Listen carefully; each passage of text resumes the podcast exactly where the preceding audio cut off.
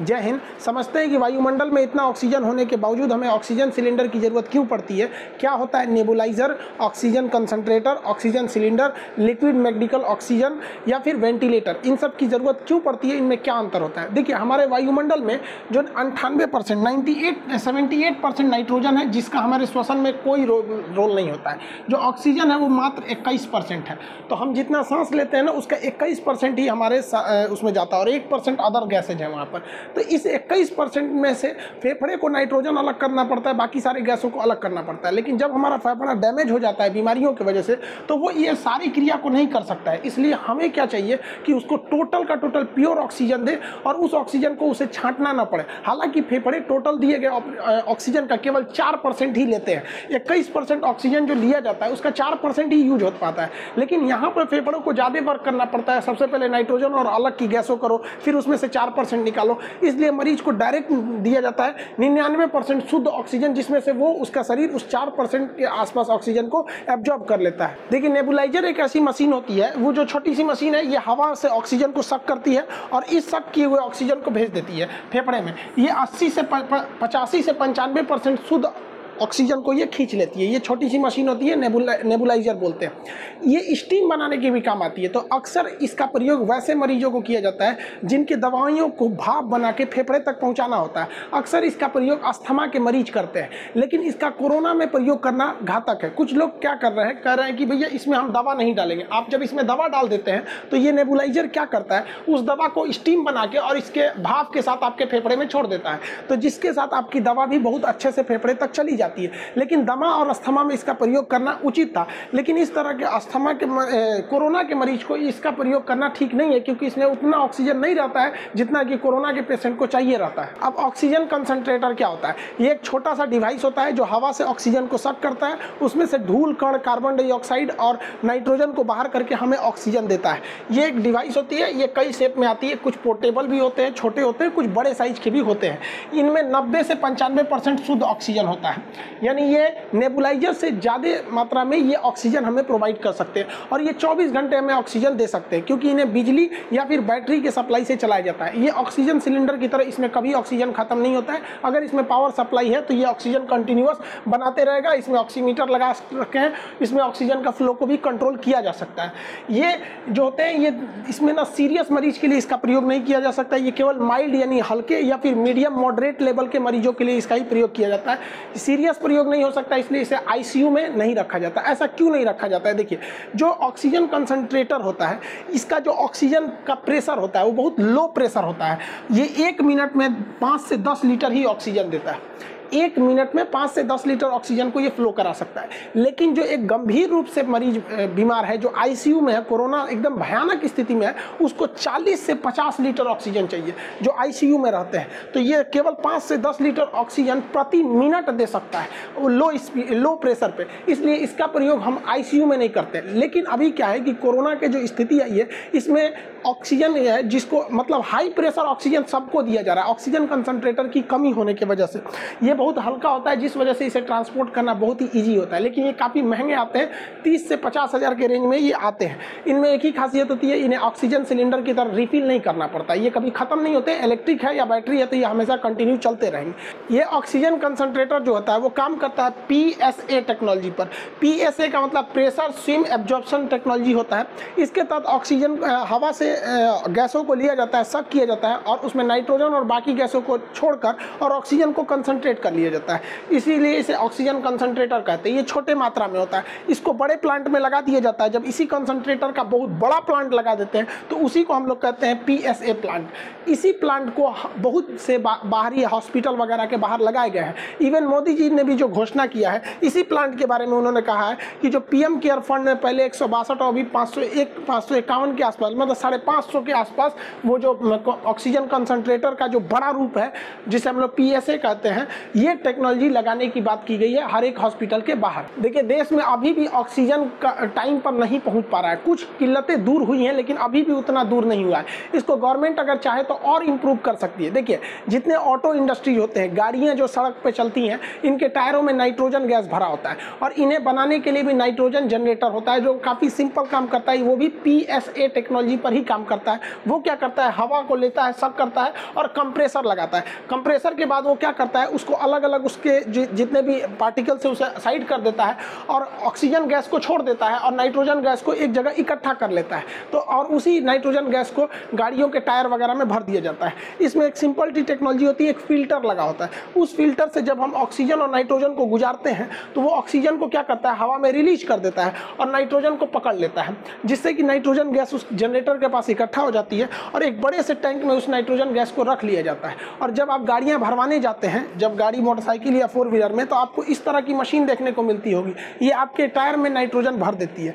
जहाँ इस नाइट्रोजन की बहुत ज़्यादा ज़रूरत होती है, वहाँ इस तरह का चीज़ प्रयोग करते हैं। चिप्स के पैकेट, नमकीन के पैकेट या जो भी पैकेटिंग सामान पैक होता है, उसके अंदर हवा भरा होता है, वो नाइट्रोजन ही गैस होती है। तो ये नाइट्रोजन गैस काफ़ी सिंपल तरीके से बनाया जा सकता है। लेकिन अगर गवर्नमेंट चाहे तो इसके फ़िल्टर को चेंज कर सकती है और इसी से ऑक्सीजन बना सकती है, क्योंकि यहाँ जो फ़िल्टर लगा होता है, वो फ़िल्टर ऑक्सीजन गैस को हवा में छोड़ देता है और नाइट्रोजन को रख लेता है। अगर इसके फ़िल्टर को हम चेंज कर दें और ठीक इसका रिवर्स कर दे कि ये नाइट्रोजन को छोड़ दे और ऑक्सीजन को रख ले तो जितने ऑटोमोबाइल इंडस्ट्री हैं या चिप्स, पैकेट ये सब बनाने वाली कंपनी है, उन सब के पास नाइट्रोजन गैस का प्लांट है, उन गैस प्लांट से हम ऑक्सीजन ईजिली जनरेट कर सकते हैं। और ये फ़िल्टर बनाना बहुत बड़ा काम नहीं है। अगर सरकार चाहे तो अड़तालीस घंटे में ऐसे फ़िल्टर बना के और एनओसी दे के उसे तुरंत तत्काल प्रभाव में लिया जा सकता है। और हमारे देश में जहाँ जहाँ भी नाइट्रोजन प्लांट है या फिर गाड़ियों के जो सर्विस सेंटर है वहाँ वहाँ इस फ़िल्टर को चेंज करके ऐसा किया जा सकता है। नेबुलाइजर और ऑक्सीजन कंसनट्रेटर के बाद अब हम समझते हैं लिक्विड ऑक्सीजन लिक्विड ऑक्सीजन को हम लिक्विड मेडिकल ऑक्सीजन भी कहते हैं, जिसे ऑक्सीजन सिलेंडर के नाम से आप जानते हैं, वो लिक्विड फॉर्म में रहता है। जब आप उसका रेगुलेटर खोलते हैं तो वो गैस का रूप ले लेता है। जिस तरह आपके घरों में खाना बनाने वाला सिलेंडर होता है, जब वो पाइप से गुजर रहा होता है तो देखते होंगे वो लिक्विड फॉर्म में जाता है। इसलिए उसे लिक्विफाइड पेट्रोलियम गैस एलपीजी कहते हैं। वैसी तरह इसे एलएमओ कहते हैं लिक्विड मेडिकल ऑक्सीजन के नाम से जानते हैं। इसे काफ़ी ठंडा टेम्परेचर पर रखना होता है, इसलिए इसे क्रायनिक ऑक्सीजन टैंकर कहते हैं। ये बहुत ही कम टेम्परेचर पर बनाया जाता है, जहाँ पर इस टेक्नोलॉजी से ऑक्सीजन बनती है। वो काफ़ी बड़ी टेक्नोलॉजी होती है, काफ़ी कॉम्प्लिकेटेड होती है क्योंकि उसके टेम्परेचर को माइनस एक डिग्री रखना होता है। लेकिन ऐसे रखने से हमें क्या होता है कि सेम बर्तन में हम 80 गुना ज़्यादा ऑक्सीजन रख सकते हैं। अगर किसी बोतल में हम ऑक्सीजन को अगर गैस के रूप में रखते हैं और उसी बोतल में अगर हम लिक्विड के रूप में रखते हैं तो 80 गुना ज़्यादा ऑक्सीजन को हम लोग स्टोर कर सकते हैं। काफ़ी ज़्यादा मात्रा में, इससे भी ज़्यादा स्टोर हो सकता है। तो ऐसे जगहों पर ऑक्सीजन को स्टोर किया जाता है। वहाँ से इस क्रायोनिक टैंकर से इसे ले जाया जाता है और हॉस्पिटल का अपना अपना एक टैंकर होता है। उस टैंक में भर दिया जाता है और उस टैंक से सप्लाई यही रहती है, जहाँ से अलग अलग ये जो ऑक्सीजन के कंटेनर होते हैं, इसमें ऑक्सीजन सिलेंडर में इसे भरा जाता है और इसे ज़रूरत के हिसाब से दूसरे जगहों पर भेज दिया जाता है। अलग अलग टैंक की अलग अलग कैपेसिटी होती है। अब आप कहेंगे कि सर जो मरीज़ सीरियस है, उसकी क्षमता जो होती है, वो एक मिनट में पचास लीटर सांस ले लेता है। तो ये कितने क्षमता के होते होंगे? तो अलग अलग इसकी कैपेसिटी होती है साइज़ के हिसाब से कैपेसिटी होती है।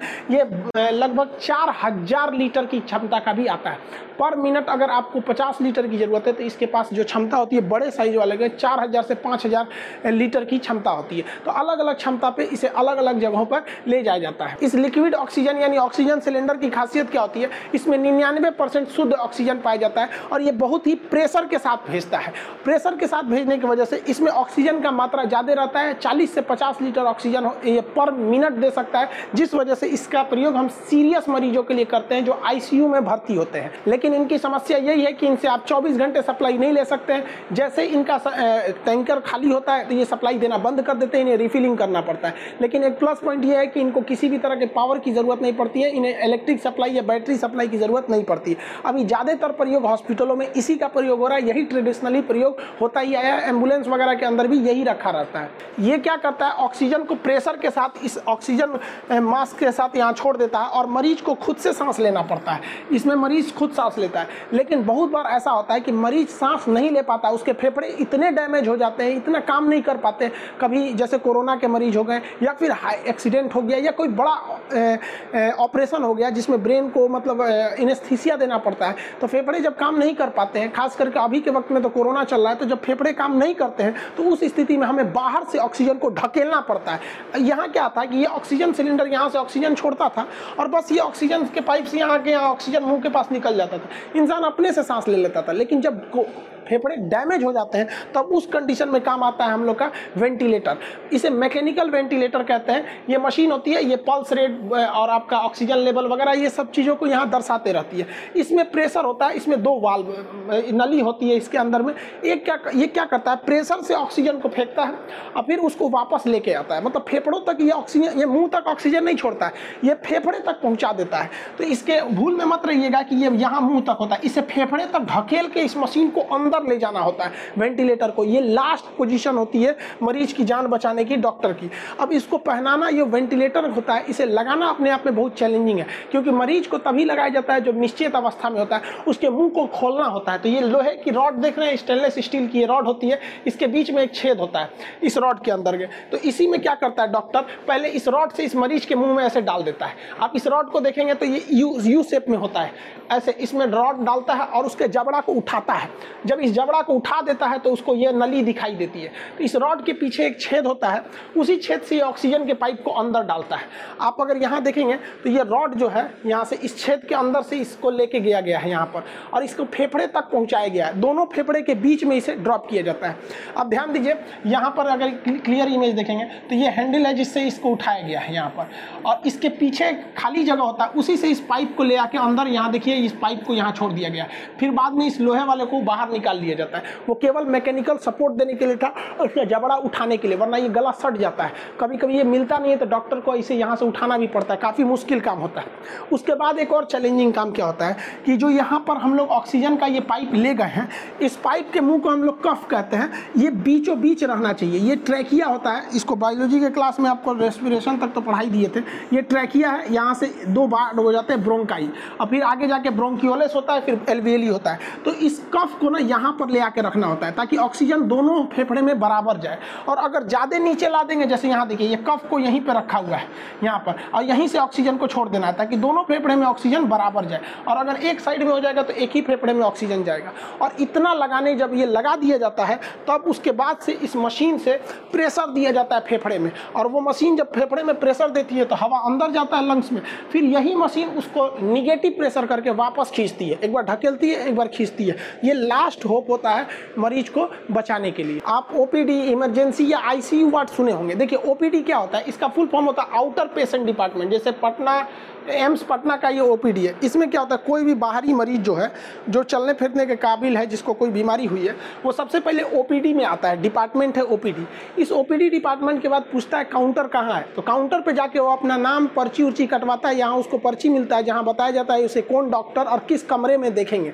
तो उस पर कमरा नंबर वगैरह डॉक्टर बता दिया जाता है। फिर आप जाते हैं डॉक्टर के पास। डॉक्टर के पास जब जाते हैं ओपीडी के बाद पर्ची कटाने के बाद अब, कब नंबर आया, डॉक्टर जब देखते हैं तो डॉक्टर आपको दवा लिखते हैं। फिर बुलाते हैं कि अगले दिन आइएगा। या कभी कभी डॉक्टर देखते हैं कि नहीं, इनकी तबीयत ज़्यादा खराब है, इन्हें ऑपरेशन या अगर किसी चीज़ की ज़रूरत है तो आपको ऑपरेशन के लिए भी बुला सकते हैं। हो सकता है कि वो उसी दिन ऑपरेशन के लिए एडमिट ले ले, अक्सर ऐसा होता नहीं है, वो आपको किसी और दिन एडमिट के लिए बुलाते हैं। फिर आपको वो एडमिट करके आपका ऑपरेशन थिएटर, जिसे शॉर्टकट में ओटी कहते हैं तो ऑपरेशन थिएटर में ले जाते हैं और आपका ऑपरेशन कर देते हैं। ऑपरेशन करने के बाद अब आप ऑपरेशन थिएटर में आराम नहीं ना कीजिएगा, आपका रिश्तेदार हुआ जाके खाना ना ना खिलाएगा, कहीं ना कहीं रखेगा। तो जब आप अगर आप नॉर्मल मरीज़ हैं तो आपको ऐसे ही वार्ड में शिफ्ट कर दिया जाता है। लाइन से ऐसे चौकी लगल रहता है बैठल रहिए यहाँ पे। और अमीर आदमी है तो आपको एक रूम दे दिया जाता है। और नॉर्मल है तो ऐसे वार्ड में रख दिया जाता है। इस वार्ड में डॉक्टर कभी कभार तीन चार घंटा पे आ जाता है क्योंकि जो सीरियस मरीज़ नहीं रहते हैं, उन्हीं को ओपीडी में ले जाया जाता है नॉर्मल वालों को तो जिनका ऑपरेशन है, उसी वही ऑपरेशन थिएटर और वार्ड में जाते हैं। और नहीं, जिनका ऑपरेशन नहीं होना है, नॉर्मल दिखाना है, किसी को ब्रेन दिखाना है, आँख दिखाना है, ये अगर ऑपरेशन नहीं है तो ओपीडी में जाइए, पर्ची कटाइए, डॉक्टर से मिलिए, दवाई लिख के जाइए कब खाना है, खा के आइए। लेकिन एक होता है इमरजेंसी डिपार्टमेंट। इमरजेंसी में कोई खुद नहीं जा पाता है, कोई दूसरा आदमी ले जाता है। मान के चलिए भयानक एक्सीडेंट हो गया, कोई गोली मार दिया, कोरोना का एकदम सीरियस मरीज़ हो गया तो इस सब में इमरजेंसी होता है। यहाँ पर आप तुरंत पर्ची, यहाँ पर पर्ची कटाना थोड़ा सिंपल होता है इमरजेंसी में। इमरजेंसी में जैसे जाते हैं, तुरंत आपको आईसीयू में भेजा जाता है। इंटेंसिव केयर यूनिट, आपकी गहन जाँच होगी। आईसीयू में जब आप रहिएगा ना तो एनी टाइम वहाँ डॉक्टर और नर्स रहते हैं। जबकि वहीं ओपीडी के वार्ड में रहिएगा तो आपको एनी टाइम यहाँ डॉक्टर नर्स नहीं मिलेंगे, क्योंकि यहाँ नॉर्मल मरीजों को रखा जाता है बहुत सीरियस नहीं रहते हैं। लेकिन वो अगर, वहीं अगर आईसीयू में रहेगा तो इंटेंसिव केयर यूनिट चौबीस इंटू सात मतलब चौबीस घंटा आपके पास कोई ना कोई निगरानी रहेगा इसमें। ये बहुत ज़्यादा होता है। अगर इसमें तबीयत अगर आपकी बिगड़ती है, मान के चलिए एक्सीडेंट हुआ या कुछ हो गया है अचानक तबीयत बिगड़ती है तो डॉक्टर आपको देखने के लिए आते हैं। और अगर मान के चलिए डॉक्टर को लगा, नहीं एक्सीडेंट हुआ या ऐसा कुछ हुआ है, इसका ऑपरेशन करना पड़ेगा तो इस आईसीयू से उठा के तुरंत आपको ऑपरेशन थिएटर यानी ओटी में ले जाया जाता है। और वहाँ ऑपरेशन कर दिया जाता है। एक तो पहले आप सीरियस थे, इमरजेंसी में खुदे थे, उस पर से कर दिया ऑपरेशन और वो चीर फाड़ हो गया। अब आपकी और ज़रूरत है तो आपको आईसीयू का जो वार्ड होता है, आईसीयू वार्ड, ये वाला जो होता है, ये बहुत वीआईपी व्यवस्था होता है। यहाँ हर एक मशीनें आपके लिए अवेलेबल होती है। ऐसा नहीं कि थर्मामीटर बुखार नापना है तो दूसरे से लाएगा। सब आपके लिए वहाँ पर्सनल रहेगा, आपकी सारी मशीनें वहाँ अवेलेबल रहती है। तो बहुत ये आपको आईसीयू वार्ड में एडमिट कर दिया जाता है। जब आपकी तबीयत ठीक ठाक होने लगती है, सही हो जाता है तो आईसीयू वार्ड से उठा के आपको जनरल वार्ड में भेज दिया जाता है, जो नॉर्मल मरीजों के लिए रखा गया, इसके बाद आपको घर भेज दिया जाता है। आई होप कि आप इन सारी चीज़ों को समझे होंगे, लेकिन हम भगवान से यही दुआ करते हैं कि आप में से किसी को भी इन सब चीज़ों को देखने की नौबत ना आए। अब जब तक कोरोना नहीं चला जाता है, आप सब सेफ़ रहिए। कम से कम 15 से 20 मई तक तो अपने घर में ही रहिए, क्योंकि हॉस्पिटल में जगह ही नहीं है। मरीज़ डॉक्टर परेशान है, इतने मरीज़ हैं कि वो सबका ख्याल नहीं रख पाते हैं लोग। डॉक्टर भी एक इंसान होते हैं, वो भी झिझला जा रहे हैं वहाँ इतने मरीज़ हो गए। और जगह नहीं है पर डे चार लाख मरीज़ मिलना सिस्टम चरमरा जाता है। हॉस्पिटल इतना नहीं है भारत में। इसलिए जहाँ हैं सेफ़ रहिए, सुरक्षित रहें। हम बहुत जल्दी इस कोरोना को जंग जीतेंगे, लेकिन ऐसा ना हो कि इस कोरोना की जंग जीतते जीतते हम अपने बहुत सारे साथी खो दें। हमें जीतना भी है और अपने साथियों के साथ भी चलना है। आप जहाँ रहें, सुरक्षित रहें। मिलेंगे नेक्स्ट क्लास में। जय हिंद।